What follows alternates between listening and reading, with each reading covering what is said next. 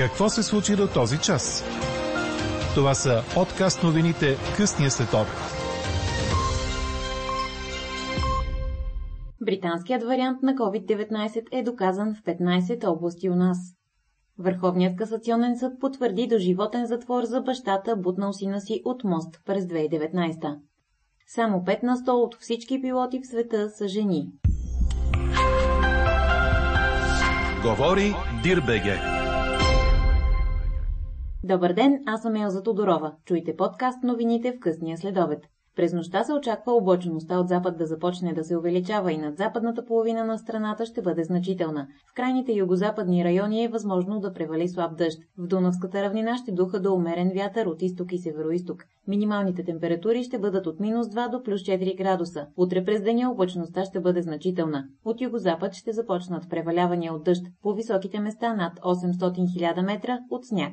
До вечерта ще вали над югозападните и централни западни райони, а по-късно ще завали и над северните и северозападни райони, съобщава синоптикът на Дир подкаст Иво Некитов. Напомняме ви и за акцията на пътна полиция, която следи за използването на обезопасителни колани в автомобилите.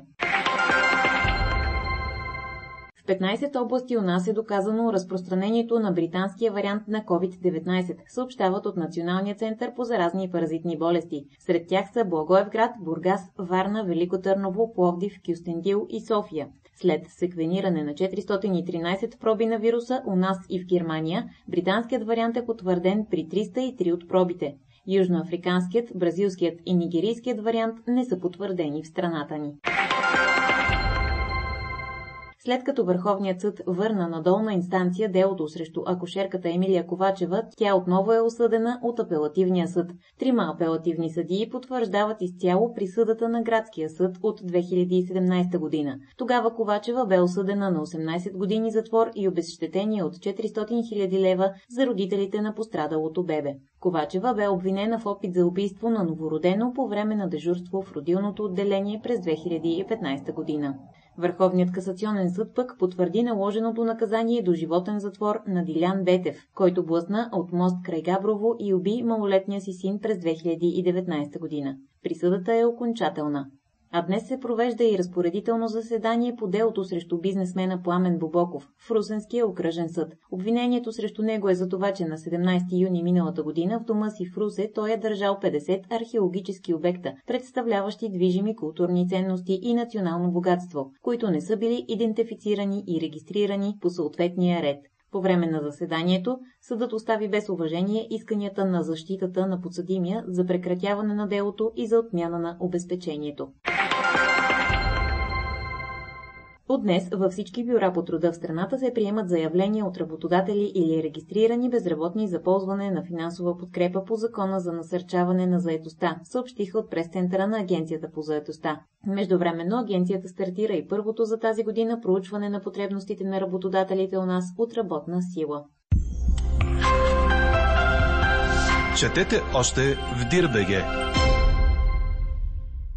Сирийският президент Башар Асад и съпругата му Асма са дали положителни резултати при тестване за коронавирус, съобщават световни медии, позовавайки се на президентската канцелария в Сирия. Двамата са в добро здраве и стабилно състояние. Направили са си PCR тестове след като са имали леки оплаквания, съответстващи на симптомите на COVID-19. Президентът и съпругата му ще прекарат 2-3 седмици в изолация в дома си.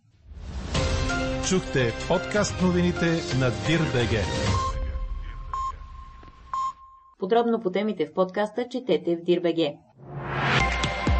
Какво ни впечатли преди малко?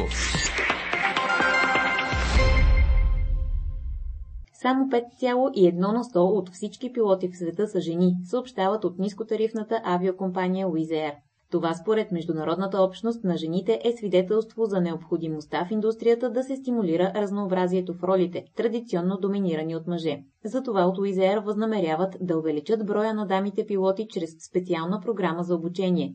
Тя подкрепя амбициозните членове на кабинния екипаж да преодолеят бариерите пред това да станат пилоти, чрез всеобхватна финансова помощ, покриване на разходи по пътувания и настаняване, както и съобразен график за работа и обучение. А какво ще кажете за това? Американски компании са разработили експериментално лекарство срещу COVID-19, което обещава да бъде нов вид тамифул за пандемията, след като е дало положителни резултати в предварително проучване, пише Wall Street Journal. Един от разработчиците му обяснява, че хапчето значително е намалило инфекциозният вирусен товар при хора след 5-дневно лечение. В ход е допълнително проучване, но ако лекарството се окаже със способност да лекува от COVID-19 хора с симптоми, то би подкрепило ограничения към момента арсенал от препарати срещу COVID-19 и ще бъде първият за орално приложение срещу болестта. Ето защо днес ви питаме, ако има хапче срещу COVID, ще го приемете ли? До този момент превес имат отговорите да. Анкетата продължава. Гласувайте и коментирайте в страницата на подкаста, а експертен коментар по темата очаквайте във вечерния новинарски подкаст, точно в 18. Ако желаете лично да споделите мнение, да изпратите новина или да предложите идея, пишете ни на имейл podcastnews.dir.bg, като оставите име и телефон за обратна връзка. Ние четем и приветстваме всички отзиви. Слушайте още, гледайте повече и четете всичко в Дирбеге.